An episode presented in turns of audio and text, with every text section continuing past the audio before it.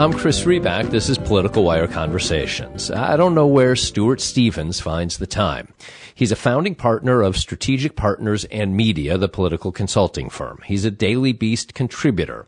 He was the lead political strategist, of course, for the 2012 Republican presidential nominee, Mitt Romney, and he just released his seventh book. This one's a novel titled The Innocent Have Nothing to Fear. It's an excellent read whose narrative is also weirdly close to the plot lines of our current presidential campaign. Speaking of the presidential campaign, no surprise, that's what we spent most of our time talking about. If you've spent any time yourself on Stuart's Twitter feed or read his columns, is there anyone more active, more persistent, and consistent in arguing against Donald Trump than Stuart Stevens? The conversation also hit on a wide range of ideas. It was really interesting, very funny at times, which you're always going to get with Stevens, and frankly, really serious. This guy is worried. He's worried about the Republican Party and about the level of civil discourse in our country. He's worried about what's next. And don't misunderstand, he's hopeful and confident. He has no doubts, not one, about America or Americans. He cannot believe, though, what is happening in the campaign or in the Republican Party. He was incredibly thoughtful, too, about what makes governing important. This guy has dedicated so much of his life to helping public servants serve. He believes in the cause. So this conversation with a political strategist covered political strategy, of course.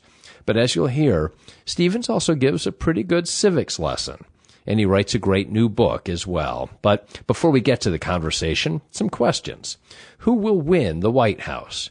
What can we expect now that we've come out of the political conventions and going into the debates? What about the House and Senate? People who want to stay ahead of the curve turn to the Cook Political Report, and with good reason. For 30 years, the report has nailed the nation's most important election outcomes and political trends. CBS News' Bob Schieffer called it the Bible of American politics. Nate Silver noted, few political analysts have a longer track record of success than the tight-knit team that runs the Cook Political Report. Little wonder the New York Times called it, quote, a newsletter that both parties regard as authoritative. People who make it their business to know politics make it their business to subscribe to the Cook Political Report. Just go to cookpolitical.com slash political wire. That's cookpolitical.com slash political wire. And now, here's my conversation with Stuart Stevens. The Never Trump movement. Were you first in, Stuart? No, I, I really don't even know what the Never Trump movement is, except a hashtag. Um, well, it's it's anyone and, but and him. It, it's it's not that and, guy. And that I mean, and that it's I mean, it, I suppose that there's an assumption. Uh, unlike the State Department or the United States government, there, there wasn't an, an assumption that something uh, could be replaced with a hashtag. You know, we've seen that foreign policy by hashtag half the time. Um, I think it was just, you know, there's a lot of people that won't support Trump who are Republicans, and somebody came up with a hashtag. I, you, you know, when I've run into people, they seem to think it's like some organized effort. Um, and, and if it is organized, I'm not part of the organization. It could be like high school when you're just not part of the cool crowd. But um, uh, there, there were a lot of clubs, a lot of clubs that I wasn't think, a part of. Yeah, I think it's just a um, way to bring attention to the fact that a lot of people don't uh, weren't supporting Trump and don't intend to support Trump.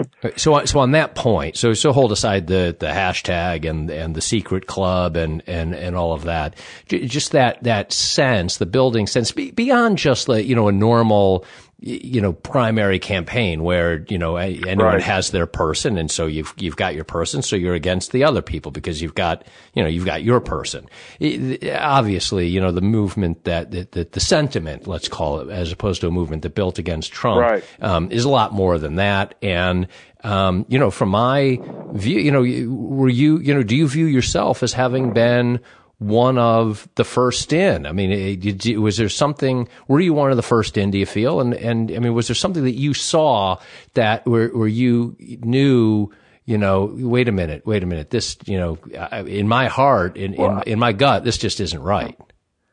I mean, I, I think Trump could have emerged as a serious human being who tried to obtain knowledge for a new endeavor that is the most serious endeavor that a human being can partake in, which is running for president. Um, he quickly showed that he didn't intend to do that. Um, and his character flaws uh, were immediate from the very beginning. This inability he has not to let any slight go uh, unanswered, um, and just his total ignorance. I mean, this is someone who doesn't know what the nuclear triad is, which is taught in the tenth grade.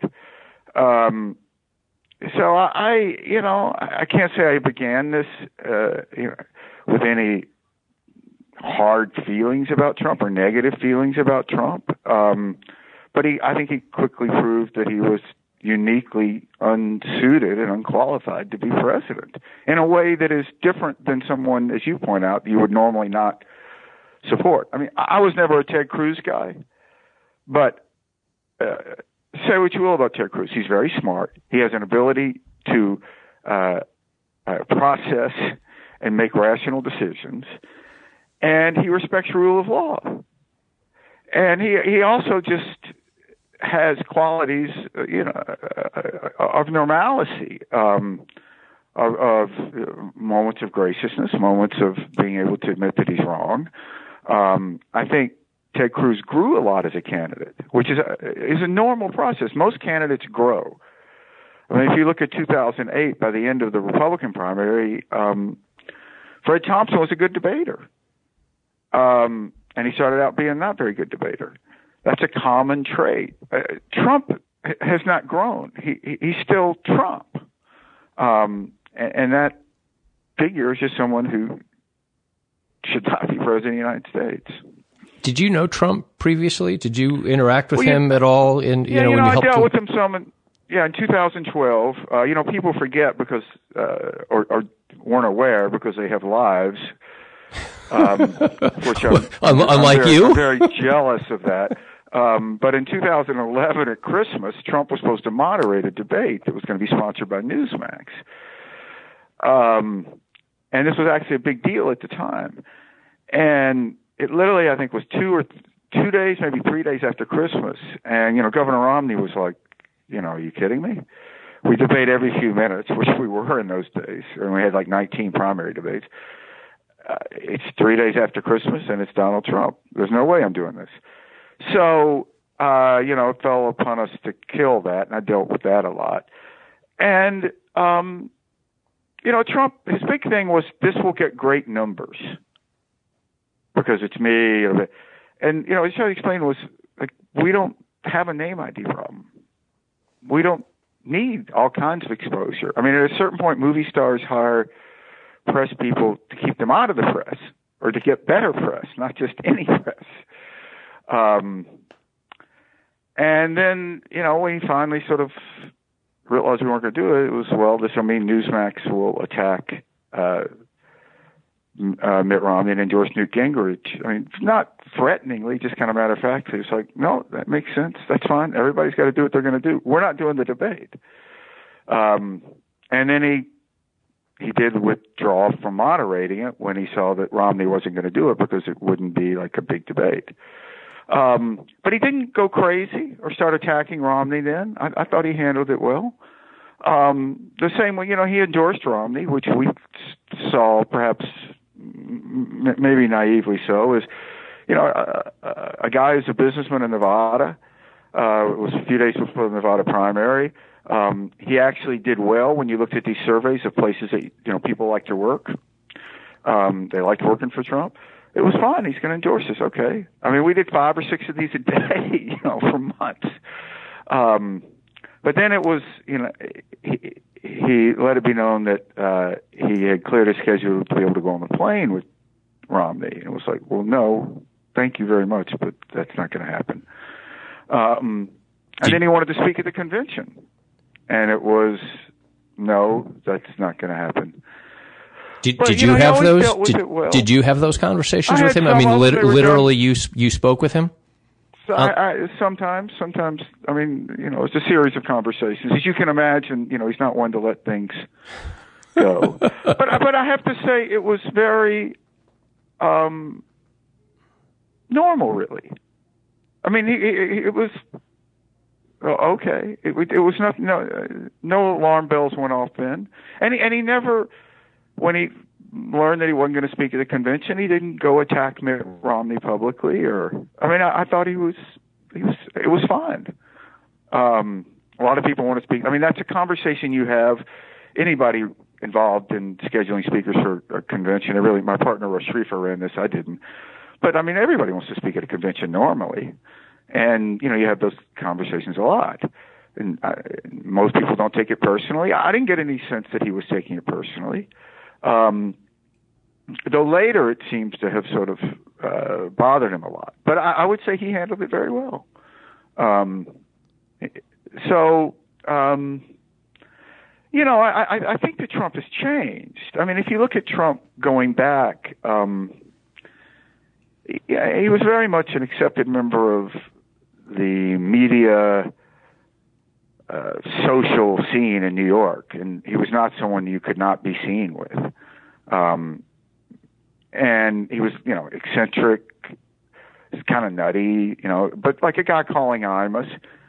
But he, he never seemed as extreme and uh, sort of wacky as he seems now. It could just be the context. When a guy's calling Imus and running around, you know, dating models, maybe you don't expect the same level of seriousness you do when they run for president. I mean, you don't. But um, I also would offer that I think Trump has has has changed. Probably most of us, you know, the older we get, the more like ourselves we become. Yeah. And there's good yeah. things about that and bad things about that. Um, but um, this erratic behavior uh, wasn't publicly seen. Though, if you if you you know talk to Tony Schwartz or listen to Tony Schwartz, who wrote his book, he says it was all there when he saw. So maybe I'm wrong. Yeah, yeah. The art of got, art of the I deal. Just, yeah, I, he wrote the art of the deal. I just never interacted with him enough or others probably didn't, the way Tony had a sort of unique window to do this. Well, and so for, for those of us who, you know, read your, your Twitter feed or, you know, read your columns and, and we'll talk about I your, apologize. Your well, nothing to apologize for there, but we'll, we'll talk about the book as well, you know, nothing to apologize there either. Um, uh, your new book, which is a novel and is your seventh book. And, uh, you know, uh, I'm not sure where you have the time to do all this stuff, but, um, maybe that should be your eighth book, how I have the time to do all this, how, how I, how I create the time to do all this stuff. Um, cause that one, you know, that, that's one that a lot of us would, would like to know about. But, but, you know, you read your Twitter feed and, and, you know, your articles. And I mean, you have been consistent. You have been persistent. I mean, you, you are, you, your Twitter feed is, is kind of always on. And, and, you know, some of the stuff, um, you know, is, is, you know, some of it, you know, doesn't, is solid and is there. Some of it is a little sarcastic. You know, you can't, you, you can take the kid out of Mississippi, I guess, but, you know, you're not going to take the Mississippi out of the kid. And I found myself kind of thinking, is, is Stuart, fighting. You don't so much feel to me, you feel to me like you're fighting against something on a certain level, but I also kind of feel like, uh, are you fighting for something? I, mean, I feel well, like. I, I think, listen, I, I very much, I, I, I hope I am. I Yeah. mean, I, I think running for president is a very serious endeavor. And I think one of the key mistakes that the candidates that ran against Trump made was not going at his core. At his core, Donald Trump is a ridiculous candidate for president. And no one turned to him and said, Donald, you may have done these things. You inherited a lot of money. Uh, actually, if you put your money in the stock market, you'd be a lot wealthier. But fine, you know, you helped out some stuff in New York. That's great. But you're a ridiculous candidate for president. You don't have any idea. If someone had said to Donald Trump, you support the Bill of Rights, right? He was, yeah, I love the Bill of Rights. How many amendments are there? He couldn't have told you. If somebody had just said, how does a bill become law? He couldn't have told you. I mean, he is uniquely uh, ignorant about the process of uh, basic civics, and he also has no respect for it. Now, you know, in the course of this, it's brought me back to looking at a lot of George Wallace stuff and reading a lot of George Wallace stuff because I think the parallels between George Wallace and Donald Trump are are quite similar. I mean, others have, have noted this as well. But say what you will about uh, about George Wallace, he came from a, a governing class where it was considered a good thing to be a county clerk, to be a judge, to be a justice of the peace, to be a state legislator, or ultimately to run for governor. Um, in part, that was a way that, that certain people could help themselves, you know, rise in economic, social strata. But also, it was considered that this is an endeavor that is worthy. And I have a lot of respect and increasing respect for those who respect governing because ultimately governing is really, really important, particularly when it's the most important country in the world. And it's Trump's utter dismissal of this uh, that I find so offensive. Um, and it's, it's, it's sort of embodied by his campaign, which isn't really a campaign. I mean, it, it's, it's his campaign is sort of a concert tour. Um, and he, you know, he's an odd guy. He draws all these odd sort of broken toys uh, into his sphere. Um, and uh, when you run for president, you should take it seriously, and he doesn't. And I find that deeply offensive and and troubling for what it says about our democracy. Are you worried about the Republican Party? You worried about what uh, I, has happened, uh, what what will happen going next? we can get into some of the issue. I mean, the you know the the immigration, the you know trade issues. Um, that I think thing. Trump is. I think Trump is like a neutron bomb that's going off in the Republican Party. He may leave the structure, but I'm not sure how many. What's what's going to be left? Um, I think it's an utter, stark, raving disaster. Um, look, before 1964, Republican presidential candidates could get 30 to 35 percent of the African American vote pretty regularly. No, that's not great, but if you're at 35, maybe you'll get to 40, 40, maybe you could see 45. I mean, you have something to build on. After 64, it fell off a cliff. I just saw a poll from a major battleground state, Donald Trump with a lot of African Americans. Donald Trump had zero support. Zero. I mean, none of us have ever seen this before. I mean, like, really, zero. Um, so if he does that for Hispanics in, in, in, this election, and there's every indication that's happening, um, if that's the case, then we won't elect another Republican for generations. You just can't get there. I mean, one of the things that Trump is doing is there's been these nutty theories about the Republican Party uh, and how to get elected president. That sort of this whole myth that it's really easy to get elected, like 2012 was an easy election. Look, I, I've done five of these, you know, and people forget 1988 was the last time Republicans could celebrate winning the presidency on election night. I mean, in 2000, it took us 31 days. Yep. And then in, in, in, in 2004, we didn't know to the next day because of Ohio. Yep. And it is extraordinarily difficult with the way the parties are construed to elect a Republican president. It's just a fact. Now, you know, uh, you look at Ronald Reagan, 1980. He got 56% of the white vote and won a sweeping landslide of 44 states. Mitt Romney got 59% of the white vote and lost. And a higher percentage of whites voted in 2012 than 1980. That's really all you need to know. Now, can you get higher than 59%? Right now, Trump's getting 13%, and he's winning by 13%. Um, and when I talk to, you know, Democratic friends, they say that they think they have a chance to win a majority of the white vote for the first time. So Trump's headed, you know, who was the whole premise of this campaign was this lost missing white voters, which don't exist. But they were going to test that theory. Well, what they're doing by trying to get these lost, missing white voters, they're losing the real the white voters that actually do exist who have been Republicans. And you know, part of the other this nutty theory is, you know, this kind of Laura Ingraham and culture. Th- you know, if we just yell at their Sean Hannity, if we just yell at the media more, that'll win the media battle. Well, how's that working out?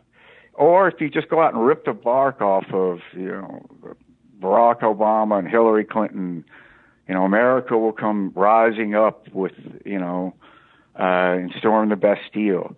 No. I mean, su- successful Senate candidates in battleground states don't do this, and they win. The two most pop- popular governors in America are Larry Hogan, who's a client of ours, and Charlie Baker, we work for. I mean, those are models of success. And so they're going to test these theories, and we're seeing what happens. Um, it's it's, it's going to be an utter uh, disaster on election day. Running against an opponent, certainly, Hillary Clinton is a lot weaker opponent than an incumbent president of the United States. Um, she had a primary. Barack Obama didn't have a primary. He had a tremendous financial advantage because of that. He's the first incumbent president since Nixon not to be in the federal funding system. Only one incumbent president not in the federal funding system has lost in the last 150 years, and that was Hoover, who had sort of a bad year. this should be a much easier race to win than 2012. Instead, Donald Trump is, you know, Todd in Georgia. Is is there any way? I mean, going down the road of what you're talking about on on the the Hillary Clinton side, and I'm sure as a political strategist, you look at you know a lot of what's going on and thinking, my goodness, if you know, uh, I would love to be uh, working with a candidate um, you know, who could who could run in this type of situation. But I mean, with, with, the emails, with the Clinton Foundation, State Department connections, with the Goldman Sachs speeches, with the questions around the trustworthiness, uh, whole, you know, there can be a whole debate. There is a whole debate around the the substance of these issues, taking away that portion of the discussion. You know, the fact is those things are out there and and they resonate pretty darn poorly, it seems, and and there are questions around trust, trustworthiness. Um, e- even with Trump's extremism, is there is there you know putting your political strategist hat on? Um, is there a way in which she's vulnerable? I mean, you know, he he's well, she's vulnerable. She is vulnerable. She, I mean, you, yeah, uh, on, I think on. it's the reason she's not at 55 now. But you know, the one number to focus on is is Donald Trump's favorables are both candidates favorable. So let's start with Donald Trump. You know, he can't blow himself above 35% favorable. So every, every candidate in politics can overperform your favorables by a certain percentage, but it's limited because if you just think about it, how rare is it going to be to have an unfavorable impression of somebody and vote for him? That's hard. Yeah. I mean, that just doesn't happen a lot. Um, so he's at 35. That gives him a ceiling. As long as Donald Trump is at 35, he's not a viable candidate for president. And they go, well, Hillary Clinton has terrible favorables. Well, she does, but she's building her favorables upward. Um, and now, you know, first she got a four in front of her favorables. Uh, the Washington Post poll had her at 48. So say she's at 45 favorable. 45 is better than 35. I mean, it's like a NASCAR race. It doesn't matter what the cars look like when they finish. It's like which one is ahead of the other. And they can both be banged up and, you know, running on flat tires, but one's going to be ahead of the other. Um, and she is able to uh, lift this because this apparatus she has we call a campaign that Donald Trump doesn't have. I mean, this guy has spent more on hats than he has on field. And it's just an absurdity. Um, say what you will about the whole Clinton thing. She has, they have put together, in my opinion, a superb campaign designed around a quarterback that has limits. And we've seen other successful models for that in sports and football. But they know, okay, we can't ask this person to throw 70 yards deep. Not going to happen. Can't ask this person to roll out of the pocket and improvise, you know, in press conferences. Nothing, the odds, if anything could happen, it's not going to be good. Keep her in the pocket. We, we have just, a Super Bowl champion based on a we, quarterback who can't throw deep anymore yeah. or roll out of the pocket, we, right? You know, I mean, just and they do that very well. So you look at when they go into this email stuff, how do they handle it? They're able to put cogent human beings on television and radio, and they can argue a case on her behalf. Look at Trump. You know, he puts, I mean, these people who, uh, I mean, for the most part, I mean, they, they seemed uh, like, you know, if you were sitting next to them on a cross country flight, you'd move um, you know, they're sort of crazy. Um, I mean, you, you have somebody like Corey Lewandowski, who I mean, he's in his 40s. He's never worked on a winning statewide race in his life. I mean, it was a classic. Was the other night on CNN. He's debating a woman who's an attorney who used to be counsel to the Congressional Black Caucus, and he's the guy that got busted for taking a gun into the Capitol. I mean, it's like, you know. Oh, okay, so so so going down Americans, you can find somebody else better. And so she she she has eighty million dollars they just bought in ads. So this will support you. This will lift you up. This will help define you. Um, Donald Trump has Nigel Farage in Jackson, Mississippi, where I grew up. It's like what? Are so, you? Are you? Uh, first of all, there's not anybody in the state of Mississippi named Nigel. Are you insane? So, so Stuart, talk to me though. You know, the next step on on the Republican Party, and I know, I mean, you went through. I know you went through the the 2012 autopsy report. You know, of of the Republican Party. Yeah. And and, and you know, you, you've got you've got you know the party's got a real split. It seems to me, and, and immigration's at at the center of it. It feels like you'll tell me if you disagree. Um, there's a difference between you know because all the things you're pointing out but Trump did win the nomination. He got he got the most primary votes. And and the, you know you're worried about the future of the Republican Party. So what what is your prescription? How can it come together? Listen, You've got a split I, on the elite. I, I, have no idea. First of all, I have no idea if the Republican Party can come together. Um, I, I give Reince Priebus a lot of credit for going through the so-called autopsies. Things and some things in there I didn't agree with. Um, but it clearly, you, you can argue, I suppose, whether or not there's a moral argue, whether or not there's a moral case to be made that the Republican Party, to be a national governing party, to win the presidency, must represent more of the country than uh, uh, predominantly white voters. I, I guess you can debate that. I don't really. I mean, I know where I stand. It's, you you can't, but you can't debate the politics of it. I mean, eh, this election will probably be 2% less white than 2012. So even if you got the same numbers as Romney, say Romney got 27% of Hispanics, same numbers are not going to get you 27% of Hispanics. It's going to get you more like 25%, maybe 24%.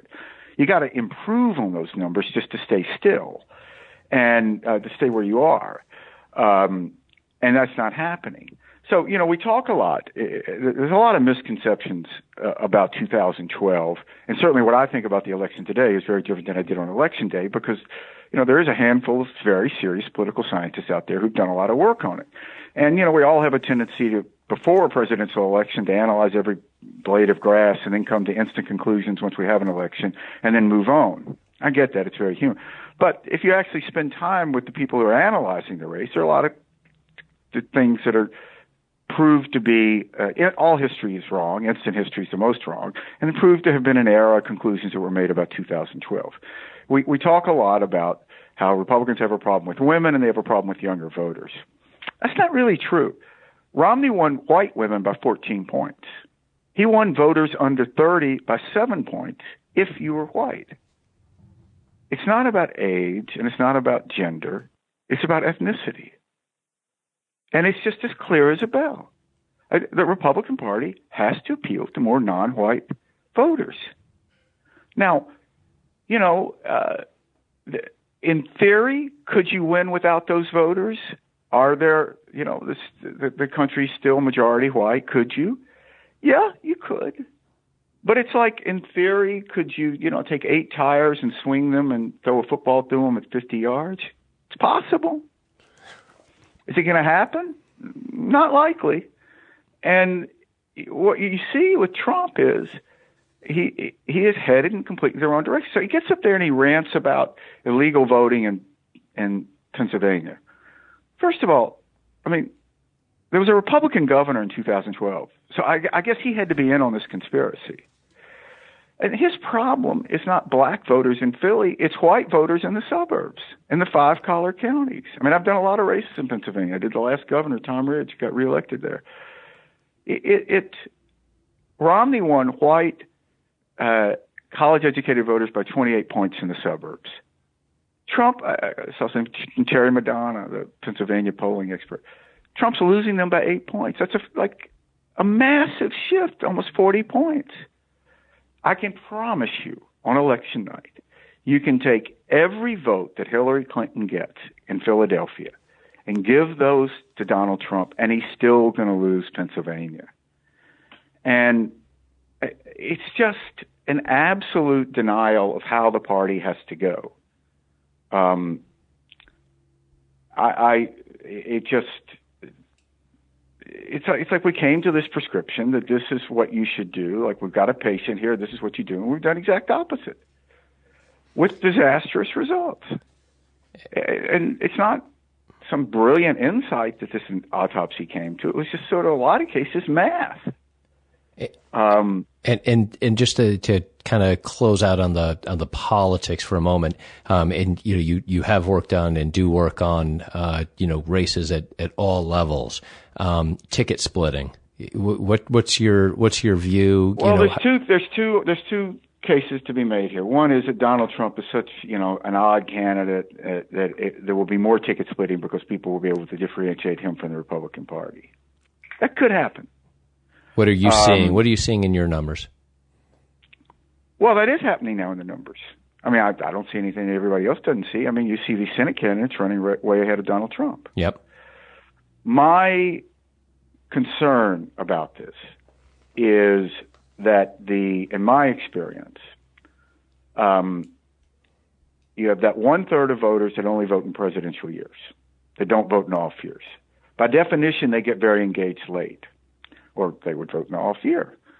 Um, and they tend to be more ticket, straight ticket voters because they're not that interested in de- defining the differences between these candidates.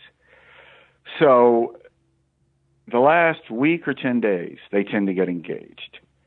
And I am very nervous about where that is headed. So, like when we did Weld Kerry in 1996, when Weld and Kerry were running for the Senate in Massachusetts, right?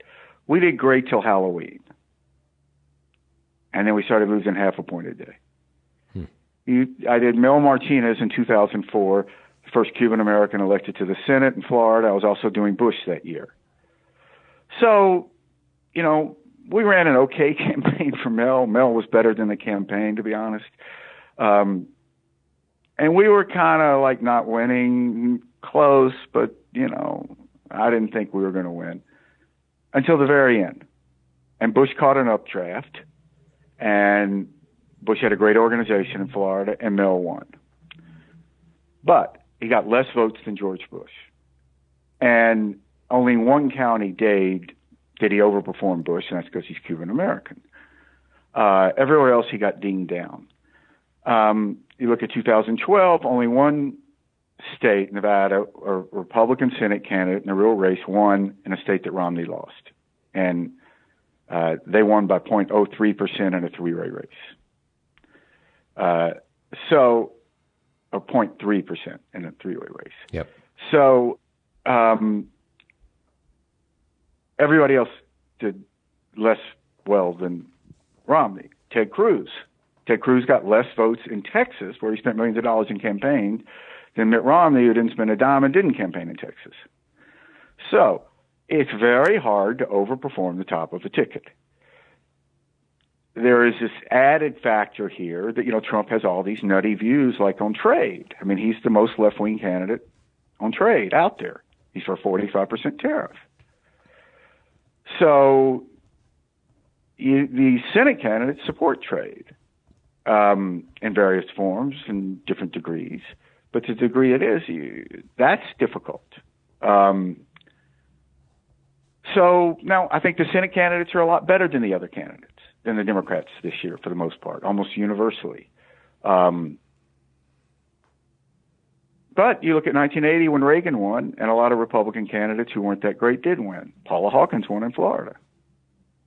You know, she was a graduate of the Navy War College because she spent like a week there. Uh, and then they all lost six years later. Mm-hmm. Um, so I don't know. It's it's uh, it's it's I think caution is the way everyone is approaching it. I think the Republican Senatorial Committee is operating at the highest level that I've ever seen it operate. Um, you know, back in the day, it was more kind of an ATM. They just raised money, they gave it to.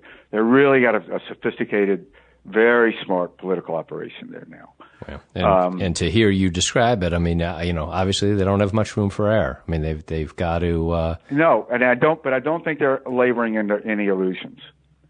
Uh, I think they're very sober about this, and I think all these candidates are very sober about it. Um,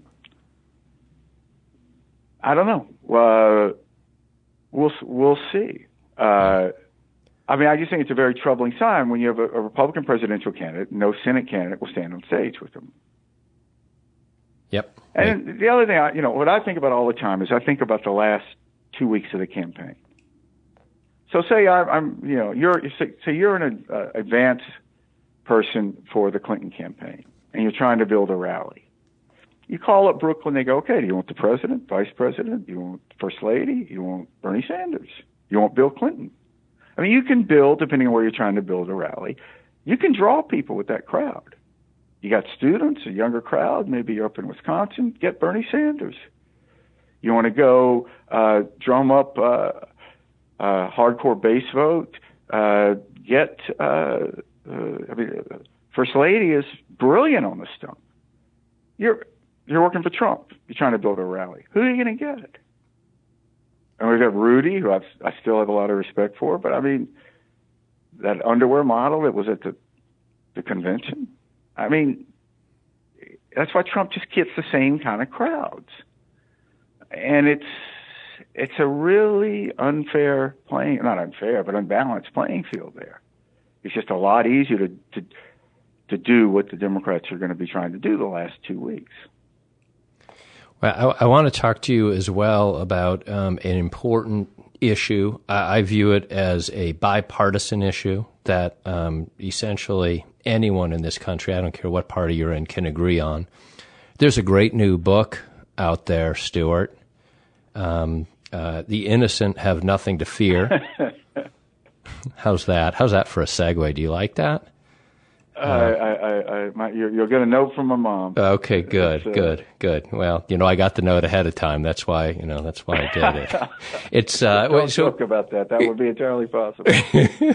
uh, what, what, what, uh, what, what brought you? What brought? So it's it's a novel, and we'll talk in a you know we can talk in a moment about the fact that uh, you know, it's it's it's you know quite a bit of fortune telling, and you can clearly see into the future. And you know, I'm going to make all of my uh, horse racing bets. I'm going to call you first because uh, you know you're the the narrative and the storyline. Well, you know, I wanted to write I wanted to write a dark comic novel um, about uh, politics and about what I saw happening in our in our political world. So, you know, I started this actually before the Romney campaign. Um, and then put it aside to write this book uh, the last season about my dad and growing up in the South yeah, and came Mississippi. Back to it. Yeah, that was yeah, that was wonderful book. Super. No, thanks. It was a great pleasure to write it. Um, but uh, you know, I finished this book, uh, Innocent of Nothing to Fear, long before the Trump campaign. But the sort of tectonic plates on, of our politics that you could see, we Trump, there was always this element and the book, I have a character, Armstrong George, who's a governor of Colorado from the uh, flat part of Colorado, uh, who emerges as a strong man figure who's very anti-immigration, wants to rewrite the Bill of Rights. Um, and the title comes from whenever he's asked, like, are you going too far? He always says with kind of a wry smile, like, well, the innocent have nothing to fear. Um, and he's running against uh, a more traditional Republican uh, female vice president. Um, and uh, the incumbent Republican president uh, is not running for reelection because there's been a uh, tremendous economic crash that basically, you know, destroyed uh, his his viability. Yep. Um, now, I thought that it was important to posit this emergence of this strongman character after a uh, economic crash. Um, for credibility. as sort of a triggering mechanism. Otherwise, I was worried people would read it and go, well, this would never happen. Now, as it turns out, I was wrong because, uh, you know, we had a great economic crash. We haven't had, we, we haven't had a new one. Um, and Trump emerged. Yeah. Um, and it's all set during four days during a broker convention in New Orleans. I love uh, ticking clocks and you know, when you're writing, it's great to have like five days to work with. Um, and I love New Orleans. I kind of half grew up there, and I think all conventions, Democrat and Republicans, should only be held in New Orleans. It should be like the Olympics, you know, should only have them in one spot. Yeah. Um, and uh, that's that's really sort of the the basis of it. If I had known it was going to happen, I would have been more careful. Yeah, or you might not have titled it a, a novel. But you, so, so that's that's was one of my main questions on this, and it's fascinating to me. So you you did kind of feel those you you you phrased it tectonic plates. You you kind of felt that in the underbelly. Oh, you could see it. You could see no, it. we dealt with this a lot in the Romney campaign. I mean, um, it was there, and you know, my conclusion about these 16 candidates who ran against Trump, or 17, however many there was, um, is not that Trump was great, but that they really underestimated how difficult it was to get elected president and that they weren't that good because they lost to Donald Trump. And I think Donald Trump's a very easy candidate to beat. Um, and, you know, Romney did a, a, very impressive political thing that I, uh, I think was underappreciated at the time, might be more appreciated now in retrospect you know, without a normal ideological base or geographic base, he won a, a primary. Um, and that's difficult to do. Um, and I think it speaks to the quality of his his skills. And it's you could always see this. I mean, I did the Thad Cochran, Chris McDaniel primary in Mississippi, which was probably the most vicious, weird, strange, uh, tough primary of all of them in 2014. Uh, nobody thought Cochran could win, particularly when we got into a runoff. Uh, you could see that element. But Thad was able to win. Um, mainly, all I mean, all credit should be due Thad. He just, you know, at 73 or something, he just outworked the other guy and was a better candidate. Um, but absent that, uh, the other side would have won. Um, so you could always see this. But I, the greatest, uh, I think, destructive element of Trump has been the normalization of uh, un- language and subjects which we as a society have agreed to uh, are not for civil discussion. And under the guise of not being PC, he has been selling hate. When you go out and you call Mexicans rapists, you're selling hate. When you talk about a Muslim ban, you're selling hate. A Muslim ban is really, it's a religious test. Because how do you know if someone is Muslim if you don't know what they are? I mean, uh, example I always use is say, say Cat Stevens, you know, a singer who's Muslim, yeah. shows up at Heathrow and says, well, you know, guys, I'm not Muslim now, I'm a Quaker. What are you going to do? You're going to ask him like trivia questions about William Penn? I mean, I don't understand Quakers. I mean, I, you know, God love them. I have all these Quaker friends, but I mean, so we're really going to do this? We're really I mean, the country that was founded on religious freedom, really going to go to a religious test? And so, if we go to that, then it would only be reasonable to assume that other countries would, like Mexico, for instance. There's not many Mexican Muslims. There are a lot of American Muslims. So, should Mexico go to religious test? So that would mean that as Americans, we'd have to go and register at some religious registry and record our religious history. I mean, it's just nuts. I mean, this was tried, you know. I mean, in in Germany, it, it didn't seem to work well. Yeah, well, a lot um, of this is surely, you know, conversations that uh, many of us thought would we we you know were done we were done with. We we you know. You don't have you have you have, you you have Breitbart running a Republican presidential campaign. Yep. I mean, that, that's a publication that's just based on selling hate. End of story. And this whole this today, Hillary Clinton's talking about alt right. Uh, I, I, you know, it, it drives me crazy when they talk about alt right because it's just a rebranding of racism. And it's like they focus groups and they go, well, they won't like us if we call ourselves racist, so we have to come up with a new name. Let's call it the alt right. No, they're racist. And it's nothing new or interesting or novel. It's as old as you know hu- human civilization. But we should not be embracing this. We should not be normalizing it. We should not be pretending it's something else. It's not. Are there any innocents left in politics?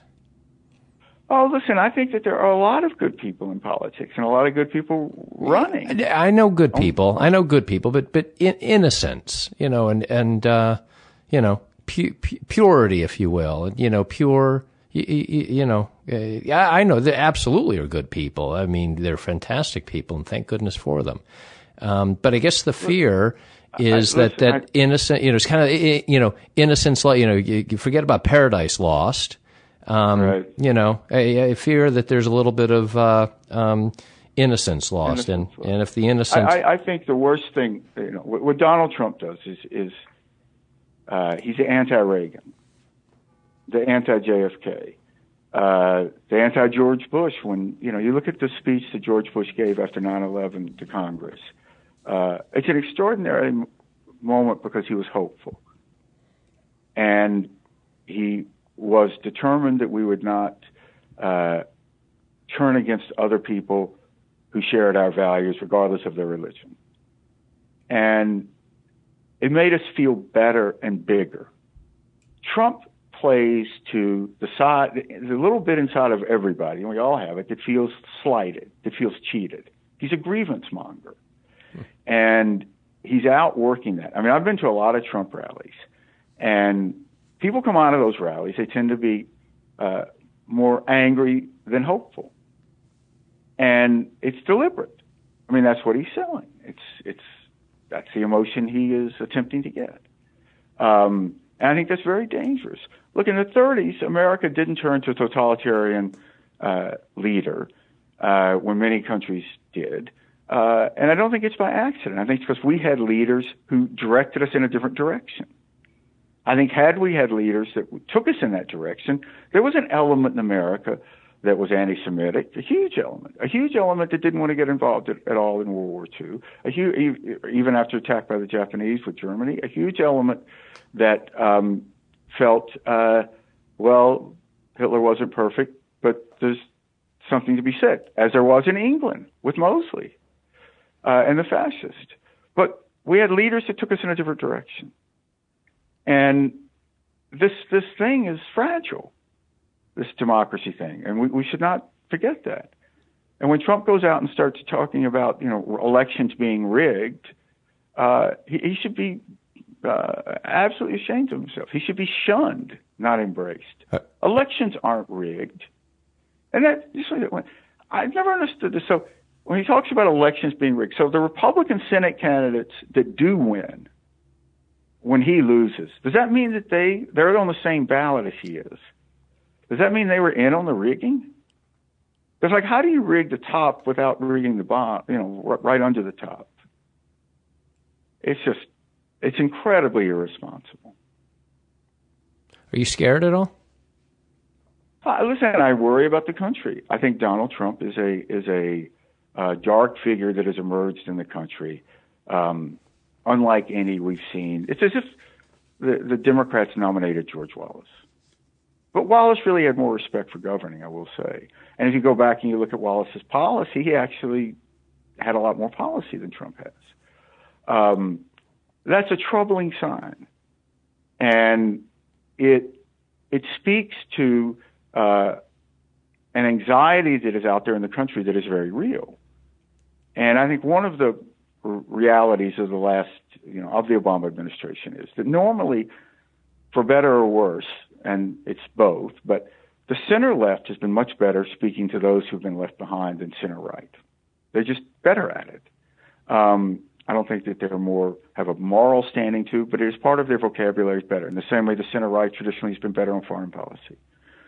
And the last, I think, seven years in the Obama administration, there has been sort of a conspiracy of silence not acknowledging that there were many, many people who were not participating in this slow recovery.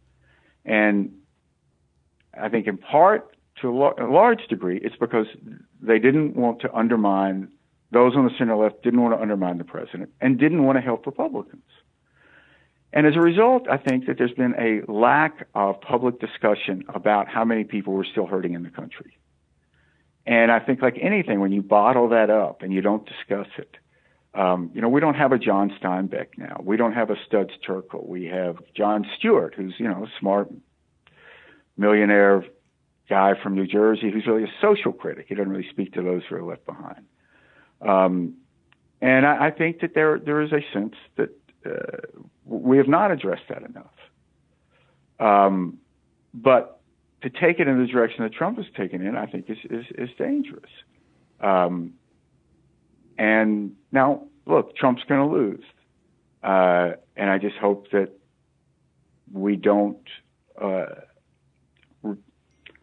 we're very honest with ourselves about what happened and how to move forward. I mean, that's certainly a burden the Republican Party has. And I, I have no idea how that'll turn out. I don't know if parties are learning organisms. If they were, it's hard to say why we're ignoring all the lessons of 2012. Sound, sounds like you might have book number eight, and it might not be fiction. uh, but uh, you know, you've got. I, I know. Uh, you know, there there's a lot uh, a lot to be concerned about, but I imagine as well that um, you know there's a, there's a trifecta here where things don't get too much better uh, in the world of, of Stuart Stevens. You, you've, you've got, you know, for better or worse, you've got a presidential race going on. Uh, you've got a book out, and you don't need me to tell you, but Ole Miss football is about to kick off, and uh, the SEC is going to be one tough conference. So, uh, you know, I, I, don't know where your focus every is going to be. Life I, begins. Life begins with every new season. I, yeah. And you know, in the long term, I'm I'm very very optimistic about the country. I mean, that's one of the things about Trump. He's very negative about the country. I'm fearful. You can't go outside without getting shot. You know, I, I, America is a huge, big, uh, chaotic, loud country. I mean, what, what is this study Forbes did? 51% of uh, the billion dollar startups are started by immigrants. I mean, we are a country of immigrants. And that's not going to change because of Donald Trump. And we're still going to continue to embrace that. It's what makes America uniquely powerful and strong. Um, so I'm, you know, I, am very optimistic. I mean, I just don't think there's any uh, stopping that. Um, but we need to be, I think, careful about how we talk about uh, public speech in the sense of uh, speaking to this uh, for political gain to use hate the way Donald Trump is, I, I think is shameful. Stuart, thank you. Thank you as always for right. making the time. I always enjoy it. Listen, uh, great to chat. Uh, look forward to doing it again. Okay, me too. So that was my conversation with Stuart Stevens. Like I said, this guy cares. He's worried, but he wants to fight the fight. And I love someone who cares like that. He's terrific to talk with always. And my thanks to Stuart for joining and to you for listening. I'm Chris Riback. This is Political Wire Conversations.